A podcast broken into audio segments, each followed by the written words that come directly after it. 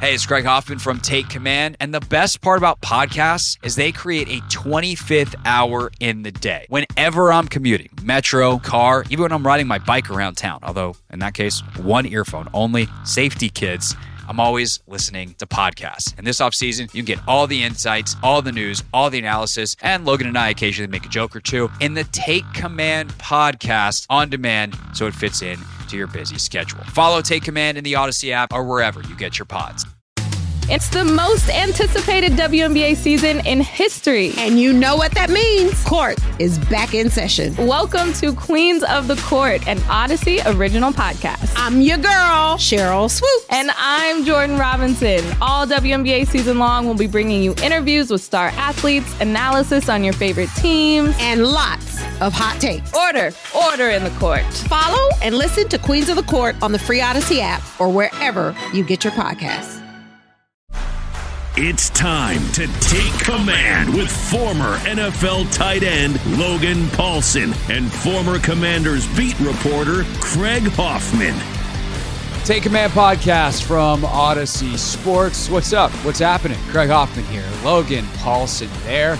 And coming up in about 15 minutes, Matt Harmon from the Reception Perception podcast is going to join us for a really exceptional breakdown of the Commanders offense from the wide receiver position, a reception perception, if you will. Uh, so we'll talk to him about Terry McLaurin's season, Jahan Dotson's season, uh, and how both Sam Howell and Eric Bieniemy have impacted the wide receivers this season compared to what he sees around the rest of the NFL. But Logan, we start with our game preview, uh, about 15 minutes here of Jets Commanders. Woo! How everybody wants to spend their holidays. Yeah, no, I mean, but I think there are, you know, it's not going to be a great game, but I think, you know, when you talk about uh, the Jets team, if you want to see like elite football, I think their defense is playing pretty gosh darn good. Yeah. And for how badly their offense is played and for all the stuff that, um, all the kind of adversity that team has faced this year, like the defense has been exceptional and they remain exceptional.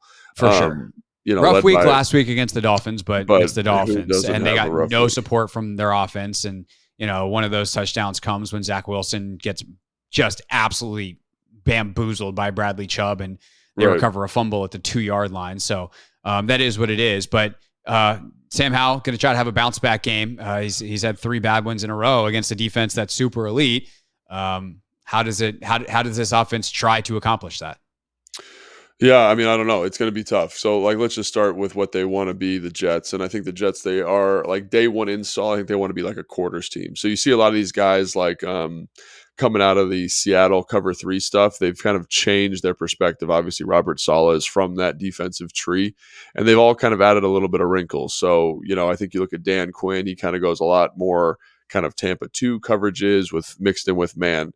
Robert Saleh, at least in my understanding and my perspective, obviously he's going to run two, he's going to run six, but I think base day one is quarters, right? So you get the four guys across the back. And the reason you do that is it keeps everything in front of you and it lets that safety kind of be that run player. It's it's you know obviously this team ran it a couple years ago, a, a, little bit more quarters, a little bit more palms, however you want to call that. Um, so I think that's what they want to be, but they do run an absolute boatload of man-to-man coverage. They they run a ton of man-to-man coverage, and I think it makes sense because you've got guys like Sauce Gardner, you've got guys like DJ Reed who is playing really well. Everyone talks about Sauce, but DJ Reed's playing really good football. Both their safeties are very very good football players, very instinctive, and when you watch them, in especially in the back end, it feels like you're watching Dallas. Just a bunch of guys who are extremely confident, extremely well coached. They know what hurts them, they know how to stop those things, and they're very, very confident in terms of their responsibilities. And I think when I first started watching, quite honestly, when I first started watching um, the Jets, I thought, oh man, it's the pass rush that drives them, much like Dallas. It's the pass rush that drives Dallas's defensive production. And while the pass rush is very good, obviously Quinnen Williams is one of the best defensive tackles in football. They've got a whole bunch of very dynamic, probably six or seven guys that are very dynamic rushing the passer, but it's a different type of pass rusher. They've got like John Fra- John Franklin Myers, who's like 290 pounds, who's like this classic edge collapser as a pass rusher, right? They've got uh, Michael Clem- Clemons, who's very, very similar. He's big, he's 280. They're crashing edges. They got Jeremiah Johnson, big physical guys who's got a little more juice, but you don't see this quick win kind of uh, relentless pass rush that you get from Dallas. It's a much more we're compressing the pocket and the coverage drives their pressure production, I think. So I think that's when you mentioned Sam Howell and this defense, it's kind of like how does how you know I think it's very apropos that we have the reception perception guys on because how do you win versus man to man coverage? How do you hold the space and how do you anticipate throws? Because while the rush is isn't as dynamic as Dallas is, for example, it's still very dynamic. It's still very effective, and they really rely on the coverage to make you hold the ball for a beat and let that rush gets home and get uh, get pressures and get sacks. And um, and I think that's going to be the matchup of the day, in my opinion, is receivers versus corners, and then can you get the ball out quickly enough that that rush can't kind of compress you into a into a, a black hole. From a play calling standpoint, a combination of quarters and man is really difficult because yeah. in quarters, theoretically, the open stuff is going to be quick underneath. That's the stuff that man coverage often shuts down, especially if you play press. Like if Sauce Gardner's right up on you, yeah, you call you call uh, Dragon Lion, whatever they call it in this system, but right. you're you're slant double slants on one side, slant flat on the other, um, and you're like, ah, this will be great against uh, quarters coverage. We got you know these these slant routes that one of them's going to pop open, and you're like, uh, well, now I got Sauce Gardner pressed up on a slant. Do I really want to throw that? And then you you just hope that the the slant flat on the other side works, and even if it does, you're probably throwing that quick flat route, and you know uh, they come up, they tackle, it's four yards, and you haven't gotten very far. Um, then all of a sudden you're like, okay, well they're playing man. Let's let's go some man beaters, and then they just sit back in quarters and they pass it off, and it's it's easy, and they've got it covered. So that's a tough concept uh, or tough pairing of coverages as a play caller to deal with. How, you know what what is then the the idea? I would think you know if I'm if I got a bunch of deep defenders or man to man, those are good running opportunities. But we know that EB's probably not going to all of a sudden say, "Hey, Brian Robinson, 25 carries for you today," assuming that B Rob is back. Well, I do think the one thing if you're if you're calling a game, you have to be hyper aware of how poor the Jets' offense is, and we'll talk about them more detail in a second. But I, you know, I get a report. Uh, PFF does a report and kind of does rankings, offensive rankings, and I've never seen a report like this in the three years I've had access to this this this information, where it's like 30 second in explosive plays, 30 second in touchdowns, 30 second in first downs, 30 second in total yards. They are a bad offense. They are very bad offensively. So if I'm EB, you know, we talked about game flow earlier this year and how you got to manage game flow. This is a this is a game where I think you can trust just after a while, you know, we'll, we'll talk about the offense here in a sec, but like trust your defense to to not give up 10 points and just be like we can manage this game offensively. We'll run the football. We'll be semi efficient on third down. That's another thing on third down they do all sorts of crazy stuff. They've got five or six guys up right at the line of scrimmage. Who's coming? Who's dropping out? Is it man? Is it some form of zone? So you want to stay out of those situations as much as possible. But i, I really think like if there's a game you want to kind of put this thing in a four-wheel drive this is the game to do it and obviously uh, because I think when you look at the first Miami game, they have two picks, the the Jets defense that keep them in it. You look at the Philly game this year, three interceptions. They win the game because of the defense. The Bills game early in the year, three interceptions. They win the game because of the defense. And it's so rare now in the NFL to see teams truly winning with defensive production, but that's what they're doing. So if you can kind of negate the teeth of that team, which is the defense, play conservative football, protect the ball, I think you're going to be in an okay spot. Now, to your point, that's not really been EB's MO ever. And it looked like they were going to show shades of that against the Giants in the second outing, and it was semi effective until they fumbled the ball twice. But um, but I do think like I would probably look at that. I'd say like Chris Rodriguez, you've been very efficient running the football. How do we maximize your touches? I think and um, and then if Brian Robinson's healthy, great. If Gibson's healthy, great. You've got a great opportunity there to kind of again maximize that backfield, insulate the offensive line from this physical pass rush, and it's it's okay to punt. You know, like I I really believe that in this game, it's okay to punt because the offense for them is is I don't want to say toothless, but but been very very ineffective this year. Yeah, no doubt about it. And uh, Logan, you ready for the the the best kept secret in the entire National Football League? no, what is it? Well, tough. You're, you're going to get it anyway. You better get ready. You got three, I'm ready. two. The Washington Commanders are a top 10 team in yards per carry. It is the dirtiest secret in the whole league. Because I, Oh, this drives me nuts. I've literally responded to YouTube comments this week uh, on my page when people are like, we can't run it. I was like, if only there was a place that you could look up this statistic and then copied and pasted the link to ESPN.com's stats section with yards per carry being the sorting metric. The Washington Commanders, by yards per carry, are the seventh best team in the NFL. I say that knowing that we've talked on this podcast about how we think the run game could be a lot better. It's not particularly screamed, uh, schemed great. Some of that is probably enhanced by Sam Howell scrambles mm-hmm. and the fact that they don't run the ball a ton with the running backs. In fact, they do it less than basically everyone else in football. So those scrambles impact that average in an outsized way. But at the end of the day, we are 15 weeks into the season. They are seventh in yards per carry. That is a relevant statistic. And so the idea that they're actually bad at it, yes, they've been bad in short yardage. Like their success rate in short yardage has not been very good. So there are certain situations where they have been a quote unquote bad running football team. However, down in, down out, they can do it. And part of it is because they subvert expectation because no one ever expects them to run. And so I do think that becomes critically important. EB has got to do that this weekend. It is for game flow, for Sam, for everything. It is the right way to play, and they're not nearly as bad at it as everyone thinks. Yeah, and I think you know if EB's not going to do it, like what is his analogous for that? Is it the quick game? You mentioned the press, the, the press coverage they're going to get. Is it screens? Like, is it you know whatever whatever that looks like?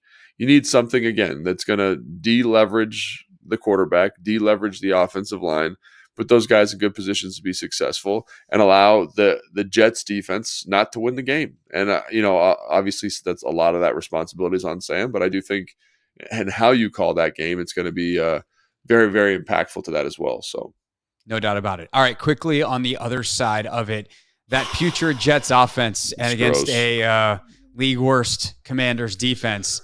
And in a battle in bad versus bad, someone's got to do something. Who's the right. someone? So uh, I will say, you know, they do have a couple guys on the offense that are dynamic. Garrett Wilson, there's a play yeah. from the Dallas game earlier this season where he takes a drift and he takes it 80 yards for a touchdown. Like he's an explosive playmaker, and they just don't. Breece Same Hall, thing. explosive playmaker, right?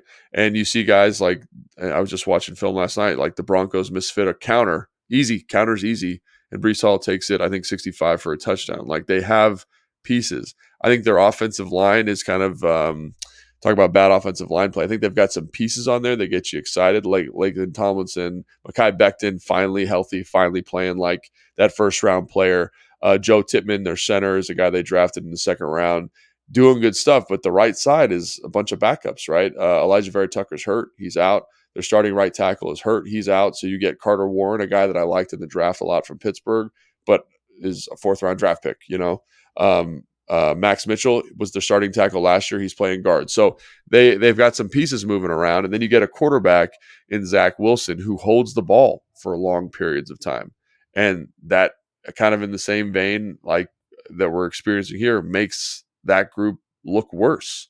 And I think it's it's kind of a combination of errors. So I think um, one thing I'm excited for is the defensive line, possibly in a get right kind of game situation here um, which would be fantastic. Because if they can produce, I think it insulates the back end, and I think the back end has been slowly playing better each and every week.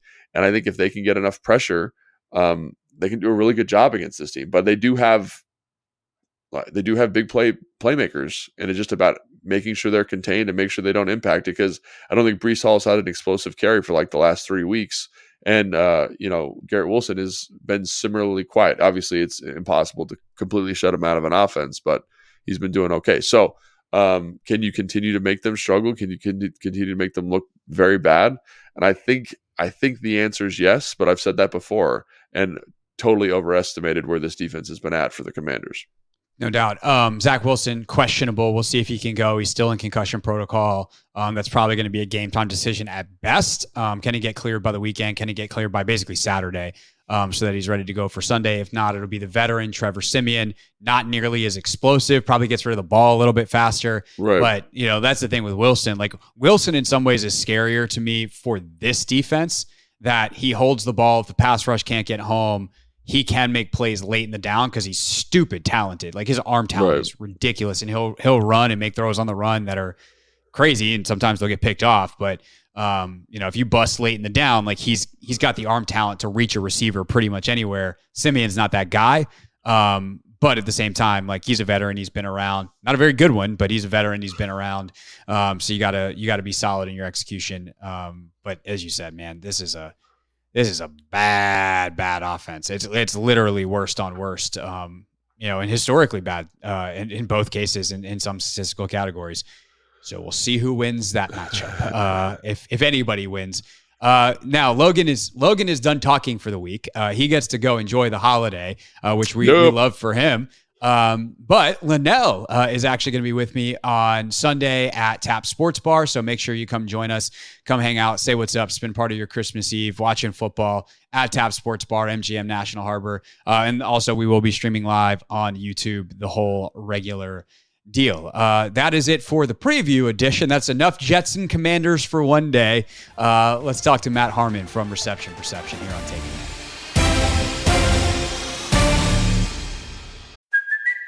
It's Kaley Cuoco for Priceline. Ready to go to your happy place for a happy price? Well, why didn't you say so? Just download the Priceline app right now and save up to 60% on hotels. So, whether it's Cousin Kevin's Kazoo concert in Kansas City, go Kevin, or Becky's Bachelorette Bash in Bermuda, you never have to miss a trip ever again. So, download the Priceline app today. Your savings are waiting.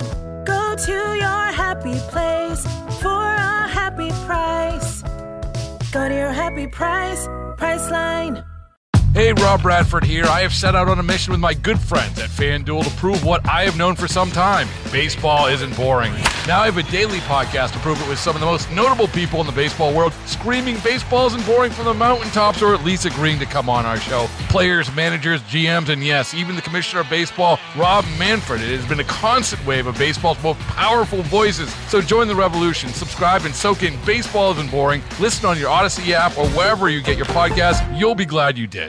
Hey everyone, this is Bret Boone. Would you know it? I've got a podcast going strong in our fourth year. Tune in as I sit down with my friends, some of the biggest names in sports, media, entertainment, for a lot of fun and in depth conversations. As you know, baseball's been my life. It's been in the family for a long time, but it's a lot more than that here. It's sort of like taking a ride in a golf cart around a beautiful track. Join me every week for multiple episodes on the Bret Boone podcast, available on the Audacy app or wherever you get your podcasts. Our guest today on Take Command is half of the very popular Audacy podcast, Reception Perception. Uh, this podcast actually predates the Audacy family, and we were lucky enough to have it join our crew here at 2400 Sports and Odyssey. Matt Harmon uh, is the originator of the show, he, and uh, Matt, I will let you describe. Well, first of all, welcome, hello, thanks for thanks for joining us. Appreciate you boys having me. Yeah, I'm excited to talk today. Absolutely. So, how did you like? How would you describe what your podcast is?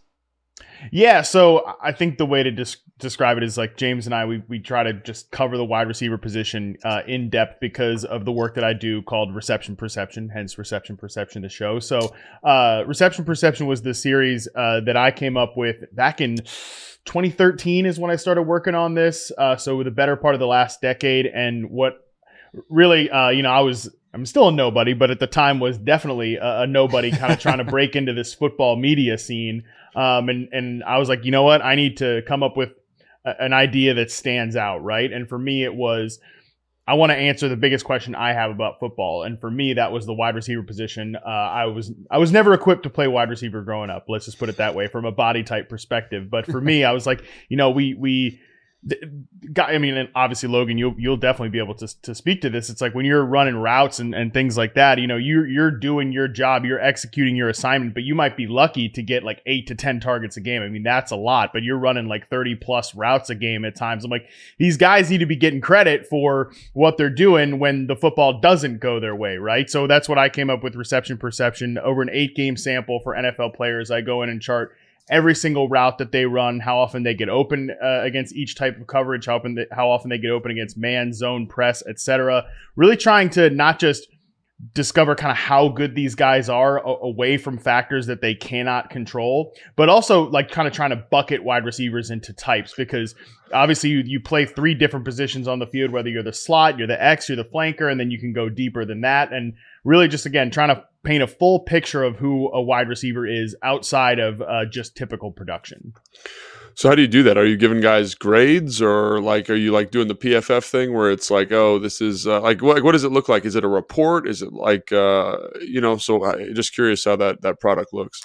Yeah, I wouldn't say quite uh, uh the PFF thing, but for me, um, I'm just going in and again charting whether, uh, in my estimation, they get open or not, right? So it's kind of like a, a, a pass fail type of thing. And then we're also, uh, it's just me doing all the charting work too. So it's not a team of people. I try to be super transparent with my process and, and again, not, not like no shade to anybody else, but again, just it's just me doing the work going in, uh, and and all the data is on the site too. Everything that I chart, it's it is a paywall site. You know, there's three tiers of subscription and everything like that. But um, again, th- th- I'm trying to just show you exactly what I'm doing from like a how often they run the slant route, how often I think they're getting open on the slant route versus man zone press, uh, contested catch after the catch performance. So really, there's no kind of grading. There's no um, it's very it's not black and white obviously because football is not black and white. There's a lot of gray area there. Uh, but for me all the data is presented on the site. There's no kind of like magic formula.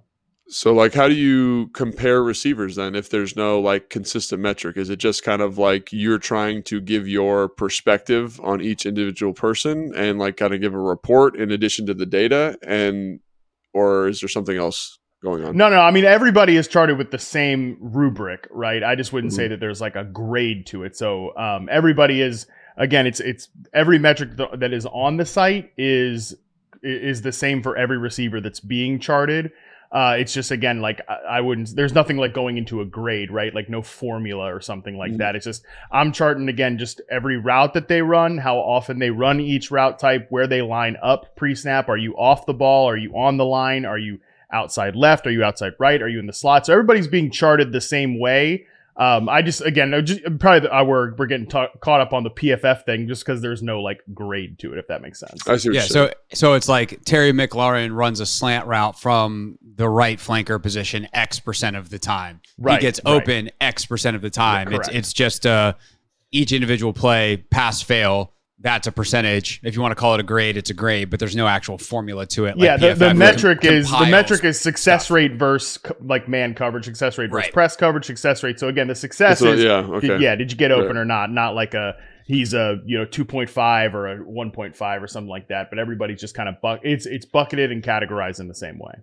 Gotcha. So that brings us to Terry McLaurin, uh, Josh, uh, gosh, I just went Josh Doctson back in the day. We were just talking about old football stuff, Logan, before you hopped on and we started recording here.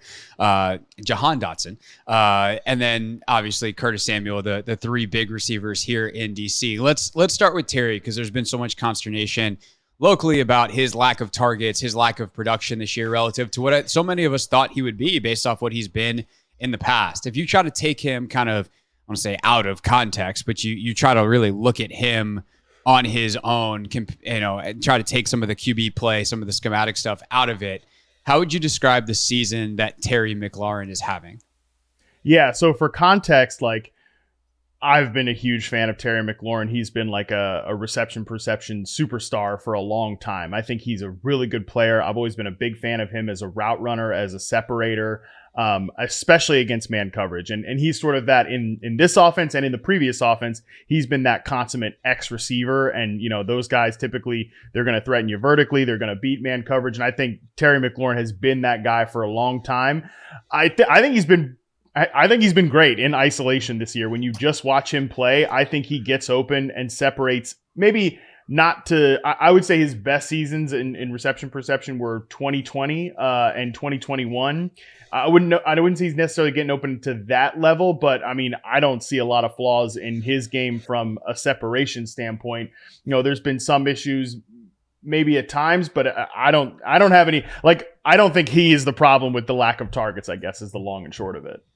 I mean, that's interesting because like when you look at some of the other services out there, you know, they always say that he's not a great he's not a great separator in like yards from defender. Like how yeah. do you kind of counter that perspective from these different services? See, I don't know that, and again, this is just my opinion. I don't think there is a big difference of like, okay, you're open by, you know, three yards or four yards. Like, right, you're either presenting a quality target or not. Now, there's a difference, obviously. I mean, not to take a shot at Washington's defense, but when you're open by like 100 yards like Cooper Kupp, right? on this past Right. Sunday, that obviously is going to create an easier throw than if you're open by three, two yards, whatever. I don't uh, really get into the like 2.5 yards of separation, three yards of separation, stuff like that. I think like I'm trying to put more emphasis on the process of, of route running and, and like what you're doing to set up defenders and what you're um, doing to get yourself open as opposed to just like, are you this far away from the nearest defender? That's interesting too, because I feel like Logan, that would then kind of go into some of the timing stuff and, and throwing with anticipation and some of the stuff that Sam at times has struggled with this year in terms of actually getting Terry the football. It's like if he presents a quality target, the more separation he gets, the longer that that target is going to be open. But if Sam throws with the anticipation that he's been lacking at times, then you know, kind of Matt's formula does explain Sure. the lack of production, right? And I think that's the thing I was trying to get at there is because, like, with, you know, I think not all separation is created equal. Like, you are open, right? Like, let's say you're a big tight end and you've, and the guy's draped on your back. Like, uh, Rob Gronkowski is a great example, right? He is open kind of all the time just because of his physical stature and how his body presence is to the football. Um, but I do think, like, with a young quarterback, there is something to this, like, quantification of the separation you are creating, which is why I asked if that was something that you charted. And I understand from a strictly receiver standpoint, if you're open, you're open. But I also think from a quarterback perspective, it's a different it's a different point of view because like you know i think um perfect example was uh, i was talking to rex grossman this was like in 2010 or something like that and he was like i like throwing to big receivers because you can see them and because they're always open as opposed to a little guy who you can't really see and like terry's not the biggest guy and so i need to see a more definitive amount of separation. So even though it's like this this thing where it's like yes it's a quality target he's open like because of his stature because of the route concept like what does that look like when presenting to the quarterback which is why i brought up the other metric i'm not being critical of of your of your process because i think it's oh, sure. true when you're just looking at receivers but when you're looking at it from a quarterback perspective i think it's it's important to give that some context as well A hundred percent, and I would say too when when you're looking at other metrics, it's like when are you measuring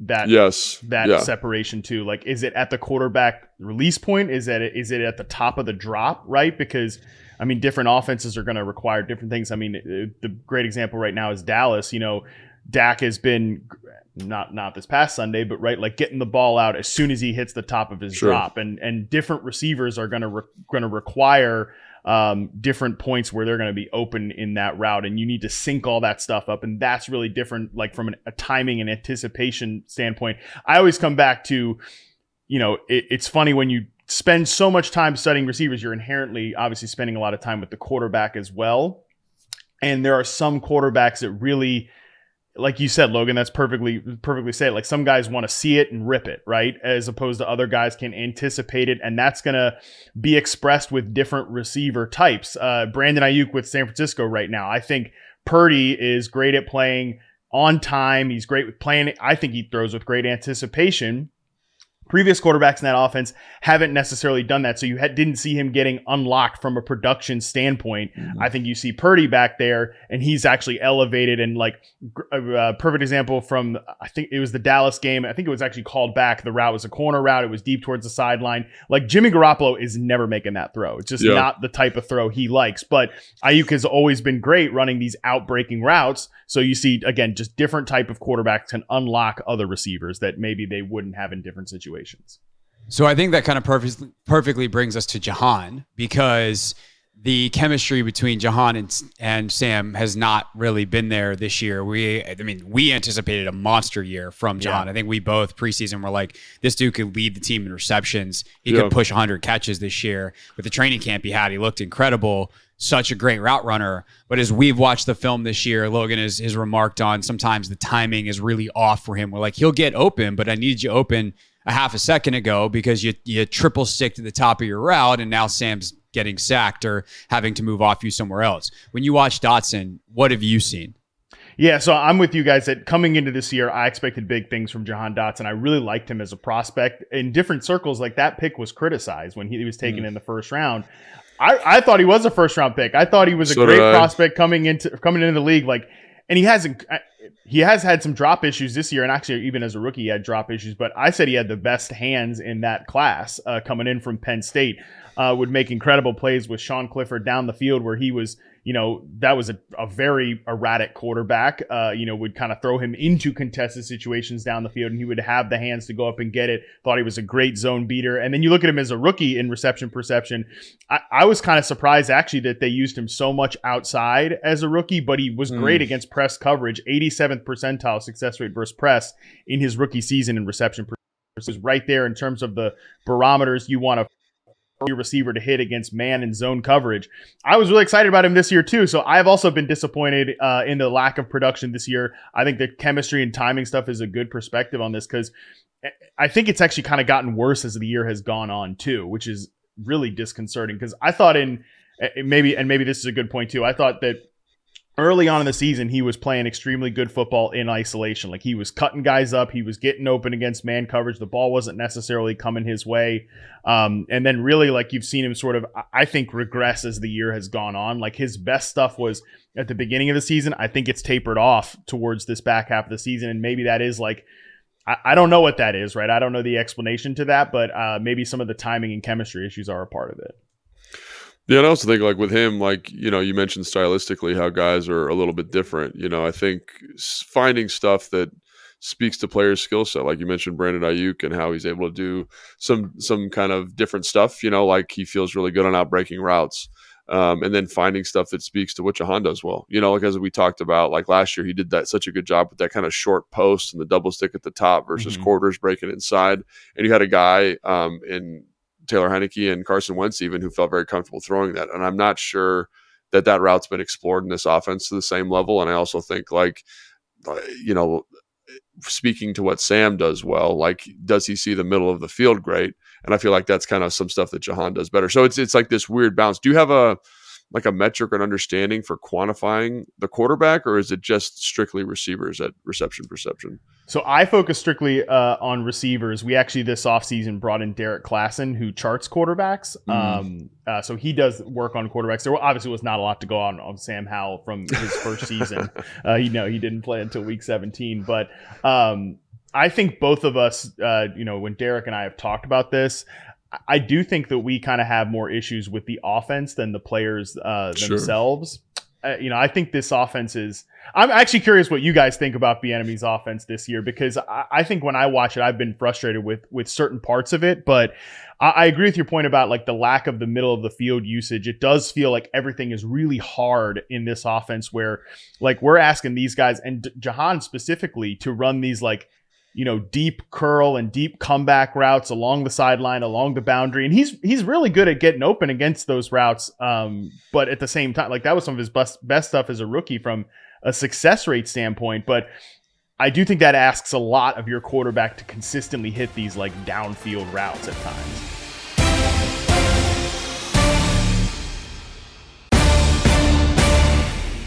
Yeah. So can you just? I will tell you what we think. But you said there's been a frustration with the offense. Can you just kind of elaborate on like what your frustrations are and what you're seeing? Because I, it sounds like you watch a ton of football, watch a ton of offense, and I think and people sleep on that. People think, oh, like you know, like he didn't play or whatever. He's not a coach, but just watching a lot of ball gives you a, a beautiful perspective on what's good offense and what offense is kind of lacking in certain areas. and especially once you get outside of one team's bubble, we Yeah, get so hyper focused, and you know that's why like teams or fans will look comment all the time on our stuff like it's the worst offensive line in the league, and every metric metric says they're average, like they're not good, but they're not the worst in the league, and it's like because we get caught in our own bubble. We see a bunch of sacks, and it's like this. How can it possibly be worse? And it's like, well, let Oh, me man. tell you. Let's talk about that. So, so watch, yeah, what do you watch some Carolina Panthers if you if you want to see where God, yeah. If you want to see the worst of anything, watch the Carolina Panthers.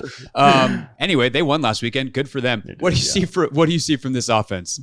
Yeah, good for them. Not so great for the Atlanta Falcons. That was a tough, tough situation there. Yeah. No, I think the my my problem with this offense is I think they put, like I said, a, they put a lot on Sam Howell's plate, and this is a guy that is uh, his first year starting. Uh, it's a second year in the league. He doesn't have a ton of experience on his belt, but I, I think they don't really give him a lot of like layup plays. Um, I think they again they want to push the ball down the field. They want to pass the ball a lot. Like one thing I, I noticed, and and again this is talking with our quarterback guy Derrik Klassen, like and he posted some good clips of this. Like in the Cowboys game, and obviously that game went went to hell uh, later on in the process, but like Dallas is just lining up like Micah Parsons at, the nose tackle spot, like on first and 10. And, and it's like they, this team doesn't believe you're going to run the ball or like establish a running game at all. They they know you're going to drop back a ton. And this is an offense is really high in terms of like pass rate over expectation if you want to look at those metrics. And I, I think that just puts a lot on a quarterback.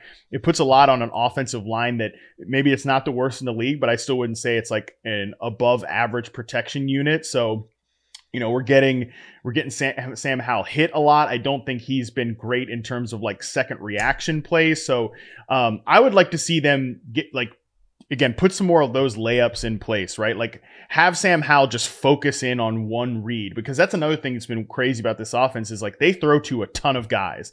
Like you look at some offenses and, and they have really quality players, they funnel to like three guys. I mean, San Francisco is obviously an easy example to come back to because they have like four superstar level players in Aiyuk, Samuel, McCaffrey, and Kittle.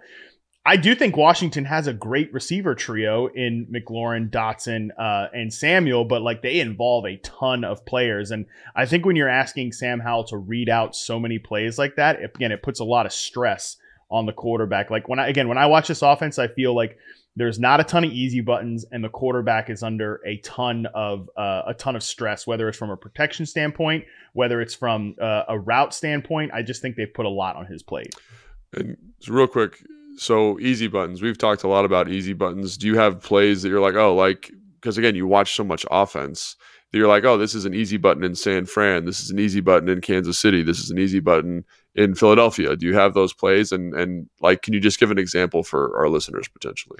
Great example. Uh, I think the the best in terms of route combinations and route concepts to open guys up right now is probably in Detroit.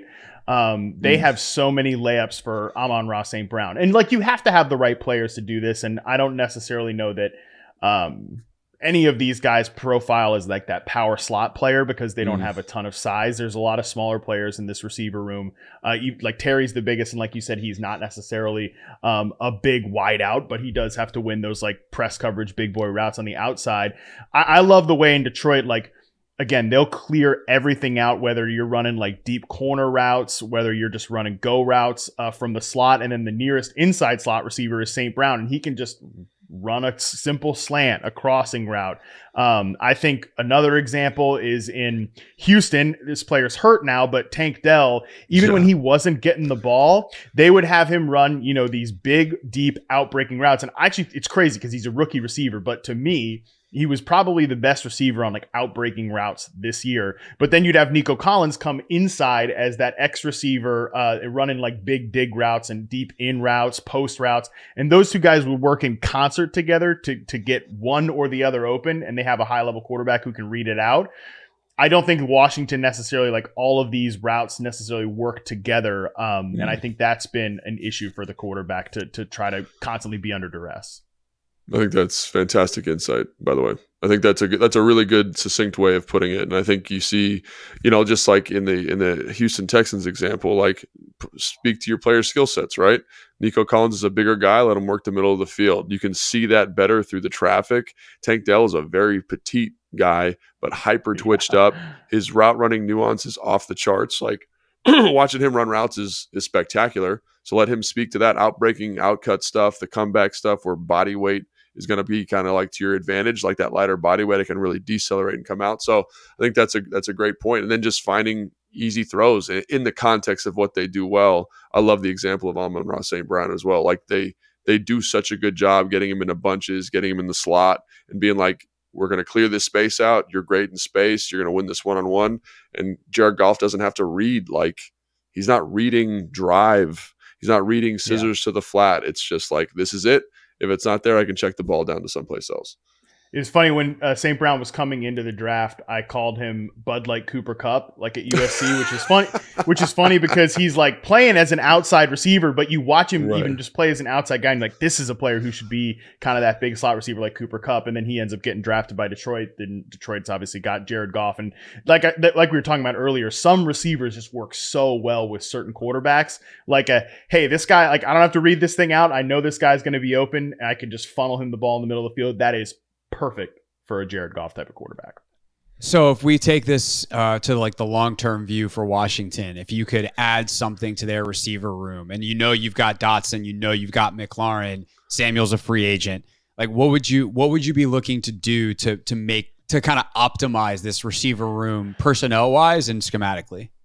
I think uh, Logan, you brought the point up about like Nico Collins and how you can see that guy over the field like a big X receiver to run these in breaking routes. I think that would really help out this receiver room because you can get then Terry McLaurin away from that X receiver spot. And it's not again, it's not as if I have really any issue that McLaurin can go out on the line of scrimmage as ISO receiver and beat press man coverage. But I think you could especially as he ages, you know. I mean, he's gonna he, he's weirdly like an older, or he was an older rookie coming into the NFL, right? Can we Like- just double click? I, I, your point's on point, but I just want to make sure the listeners understand. So when you're the X, you're on the ball.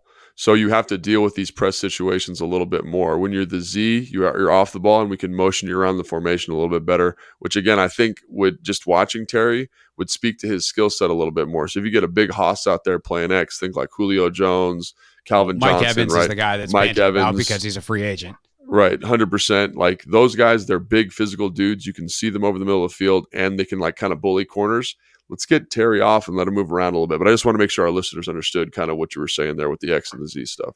Yeah, hundred percent. And I think a good example of this, because I mean, you're you're right to say like it's good to kind of have these other examples around the league, right? Because I think it helps you kind of contextualize it. Like what the Bills have done with Steph Diggs, who's another. I mean, I think he's one of the best route runners in the NFL. He's been one of the best 100%. route runners in the NFL since. Um, I mean, he was a big reception perception hit. That was like back in Minnesota. It's like this this guy, trust me, like is number one, number two, number three in success rate versus man press every single year. Like he could be an elite production player if he's just in the right situation.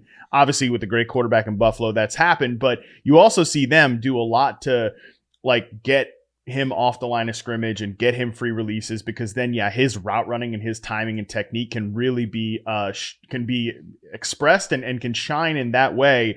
I think terry could certainly do that. Um and, and even like gabe davis is a, a very inconsistent player but the bills are content to even if he's gonna quote lose these routes out at the X receiver position if he can deal with those press corners and allow Diggs to be off the line, it it helps your number one. Like you can have these guys who you maybe you I don't know if they need to get like a Mike Evans or something like that because I think Terry and Jahan Dotson are perfectly capable of being like a one and a two on a team. But if you can just get a guy out there to handle some of those X receiver reps and and maybe eventually develop into a, a high level starter, like I think that's going to go a long way for this group. Interesting. And then, is there anything from us? Like, obviously, they're going to be looking for a new staff, um, specifically head coach. We all assume is probably not going to be around next year as well. Um, you mentioned Detroit. You mentioned some of the other, you know, Bobby Slowik in Houston. You like some of the stuff that they're doing. Given Terry and Jahan's skill sets, is there anything schematically where you'd be like, that'd be my guy for Washington? Yeah, I think those are two guys to, to bring up if you're looking for an offensive play calling head coach. Um, ben Johnson obviously would be a home run. I think a lot. I think he's going to get paid a lot of money. I mean, anybody that's. Uh, I think I don't know how Harris he's willing to pay a lot of money. That's actually exciting for once here. Right. That that is good. You're going to need to outbid David Tepper. Uh, you know, but he did he did turn down that job last year. He's- so yeah, Tep- Tepper's gonna have to pay a Tepper tax, so I'm not concerned Yeah. as much about that one. I'm much more concerned about hey, you could go coach Justin Herbert. Yeah. I, I do think it's it's exciting though if you're an offensive head coach like like like a Ben Johnson, right? Because I wouldn't say this group is a is a total blank slate, right? Because you have uh, good players here, even in the backfield. Like I I like what Brian Robinson brings to the table, you know, as a, as a power back. I think that was kind of underutilized at times this year, and I I think if you like, let's say right now they're I think they're slated to pick fourth in the draft, right? Um you you look at that and you say, okay, we, maybe we get a quarterback at four, whatever, or we bring back Sam next year and like have him compete with somebody. Like I, I think Sam Howell actually would be much better in an offense like that. That's going to simplify things, like throw to your first read more often. Don't spread the field a ton with these like four receiver sets. You know, get multiple tight ends in there, right? Because I think um, I, I think Jahan Dotson can play slot. I think he could play flanker, like best utilized there. And then, you know, obviously Terry, maybe he plays X and two receiver sets, but then moves off the ball to the flanker spot with this other hypothetical big X receiver we've brought in here, maybe in the draft, whatever. Like I think something like that where you're condensing the field more is, is the best approach here, especially if you have to run it back with Howell. Yeah, makes sense to me. Uh, Logan, any anything else that you wanted to, to follow up on, touch on?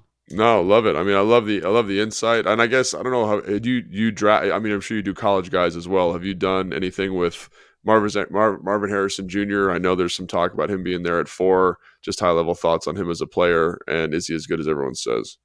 Yeah, I haven't gotten to prospects yet. Um, yeah, it sounds like sound- you're very busy. If you're doing eight games on a guy, it sounds like you're very busy. So yeah, no, uh, look, no problem there. I'm I'm excited uh, that the draft is supposed to be filled with a ton of good receivers. At the same t- time, though, I'm like, yeah, damn, your boys, your boys gonna be busy. Uh, there's yeah, also Miller, like Matt. We had Matt Miller last week, and he said he might, he has eight receivers currently in the first round. No, oh, yeah, it's gonna it's gonna, it's gonna be, be, a long. You're like, yeah, it's gonna be a long spring. No. Not to mention Help. too the uh, look. Obviously, free agency. Uh, the first group that I usually put on on the site in the off season is the upcoming free agents. So mm. um, even if the guys end up getting tagged, which this certainly could be, that's a pretty good looking group too. You've got Tee Higgins, you've got Mike Evans, you've got Michael oh, Pittman. Oh, yeah. um, I mean, there's a lot of, and by the way, a couple of guys that could fit. I don't know if you need to spend that kind of money on a free agent X receiver, but like Higgins and Evans, these guys are are going to be in that group too of what we're kind of looking for here for Washington. But yeah, that is interesting. Marvin Harrison at, at fourth overall, if he happens to get there, because whatever we're talking about, like, yeah, you could you could have a developmental X receiver to mostly just take pressure off the other guys and stuff like that. You have a prospect like that in there, that would be pretty hard to, to pass up because he is supposed to be that prototypical number one X out there. Yeah, he's he's potential Hall of Famer is, is the way that he's coming out, which is scary to put on a kid, but yeah, a lot of, uh, maybe it's no a little pressure. easier when his dad already did it. Uh, all right. So the Reception Perception podcast uh, is out uh, on all your favorite podcast platforms, including the free Audacy app. And then uh, receptionperception.com and the website, Matt. Yes, sir. Yeah, we got three tiers of subscriptions. Uh, something for everybody. If you want, like the, we literally call our highest tier package the sicko uh, tier because if you want every piece of reception perception data I've charted since 2014, you get it with that package, and that verifiably makes you a sicko if you want that. But I appre- I appreciate the sickos who who do indeed uh, purchase and want that. Logan's package. like, where do I, I sign? It sounds awesome. It sounds awesome, and especially if you're watching that much film to support the numbers because like uh, it's and especially if you're doing it yourself you know i think that's one of the big criticisms of, of, some other products out there is that you know you get some people who aren't as well versed in the metrics grading games. So that sounds yeah. like a i mean I, I, I don't know how much it costs but i'm definitely interested i'll tell you that. Well i appreciate it. Yeah no um it, i love doing this. It's it's it's it's the reason I got into doing this, and obviously I do a lot more stuff uh, now from from a media standpoint. But uh, you know, James, who's my co-host at Reception Perception and my business partner on the site, you know, he's always talking about like maybe we can get you know some other people in here doing the charting work. I'm like, nah, you got to you got to pry that like out of my cold dead hands because that's the that's the part that's the part that I like, and and I agree with you, Logan. Like you can tell. I mean, Washington's a great example. It's like people, it's like, why, why aren't these receivers producing when Sam Howell's putting up all these numbers? It's like, well, there's a lot to it beyond just the stats sure. and everything. And that doesn't mean that Sam Howell stinks or like he's holding all these guys back, but there's a lot of context that goes into the situation. And being the one to go in and and, and do the film work is uh, you can tell when people don't do it. And and look, I I mean I I like doing it. Uh, thank God because it is uh, it is it's going to be a busy off season as we said. For sure, uh, we'll definitely have to have you back to to talk about it, especially if the Commanders go, whether it's free agency, draft, start signing guys, etc. Uh, Matt Harmon, reception perception. Thank you, sir. This was awesome. Yeah, yeah, for job. sure. Thank you guys. Appreciate it.